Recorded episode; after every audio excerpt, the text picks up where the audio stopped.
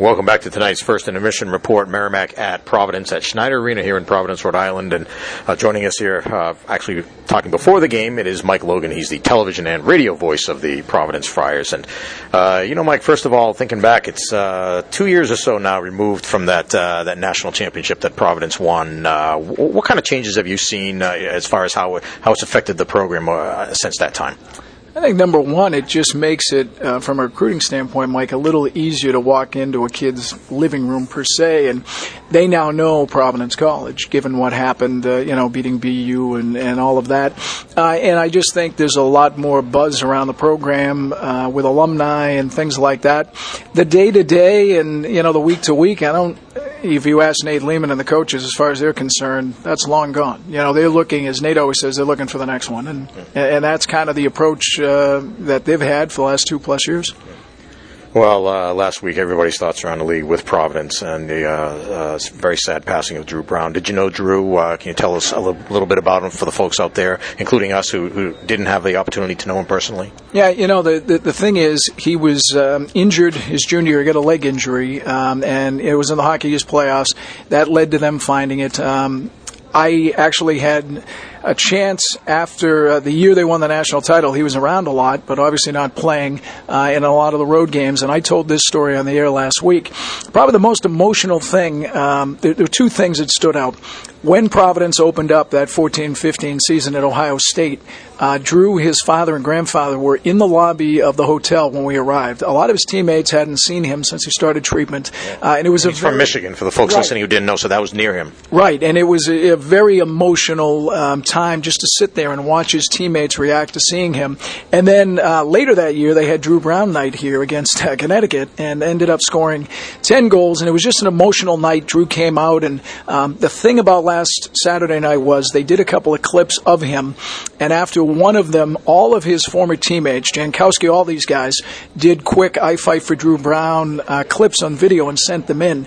And after they played that, uh, the whole building gave him a standing O for about two minutes. And Nate Leaman said after the game, probably one of the most um, emotional things he's seen in all his years of coaching.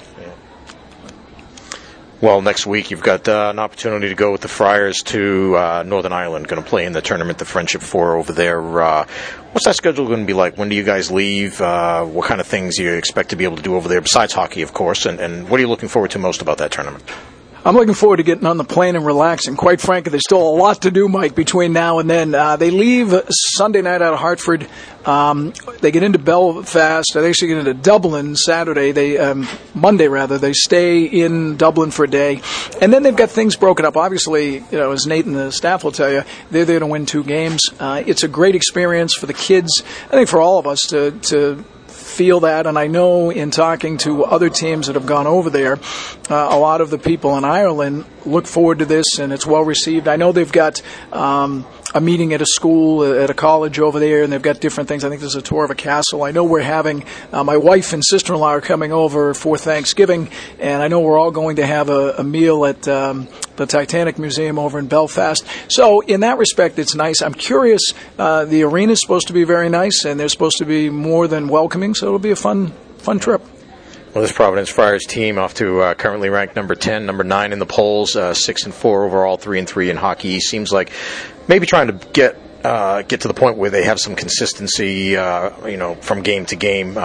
Is that how you, you've seen it as well? Yeah, I think in, inconsistent would be a good way to describe it. In fact, uh, just talking to Nate prior to the game, he said he's told the team that's one of the biggest things. The big thing from Saturday night's win over UMass, beyond the emotion, was Brian Pinho, who had struggled, scored twice. All of your leaders, with the exception of Wilkins, five of those six guys on the top two lines scored and starting to get a little more leadership. I think that's been the big thing. On the back end, um, Tommy Davis, who's a graduate transfer from Princeton, has been a real steadying uh, force. Jacob Bryson arguably has been the best friar on the ice since the start of the year. Uh, tonight, no Vinny Desharnais. He's out. Um, Jake Reisig, you know, they're, they're dealing with some stuff. So Truman Reed's going to be in there tonight. I think the biggest thing is consistency across four lines. Nate prides himself on being a four line team.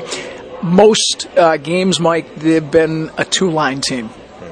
The special teams uh, always been a hallmark of Nate's teams, and uh, both the power play and the penalty kill have been off to a great start. The power play is over 20%, the penalty kill is around 90%. And uh, interesting stat I saw the other day from uh, Mike McMahon from the MAC report covers uh, Merrimack, of course, in Hockey East, but was looking at some numbers, and I guess uh, you know Providence actually has a better save percentage, and you know th- that's largely Hayden Hawkey, but better save percentage while uh, while of man, while killing penalties, than at, at even strength. What are you seeing from the maybe from the special teams and the penalty kill in particular that why they've been so good so far? Well, the penalty kill is something since Nate came here that he's really uh, improved. They've got different guys. They can go out there. They roll six different forwards, and it it comes down to. Uh, you know, aggressiveness in that, and, and it's a controllable thing. Now, it's funny, if we did this interview last week before the UMass game, Providence came into that game 51st in the country. Power play had been awful. They go, they go uh, 5 for 7, and now they're 21st. They go up 30 uh, points. So, the biggest thing Nate felt, he made a couple of switches, he moved Pinho around, and the uh, defensemen, especially Mirages, the freshman, they're getting pucks through. Early on, they were blasting pucks in the guys' legs and things like that, and Nate really felt early on with the power play they weren't shooting the puck enough. They came out the other night, they shot the puck, and they got great traffic. In fact, all five power play goals, you had a friar right at the top of the crease, and the goaltender didn't really have a shot. Yeah. Has Hayden Hawkey been playing that much better this year, as it seems, you know, from his numbers and what we're hearing? Yeah, he uh, he had a bit of a tough um, start. The, the trip up to St. Lawrence Clarkson, even though they won one of those games, I think he'd tell you it wasn't his sharpest. Uh, the weekend here against BU and BC, he had a shutout and gave up just one goal. That really seemed to get him going, and, and he's been consistent.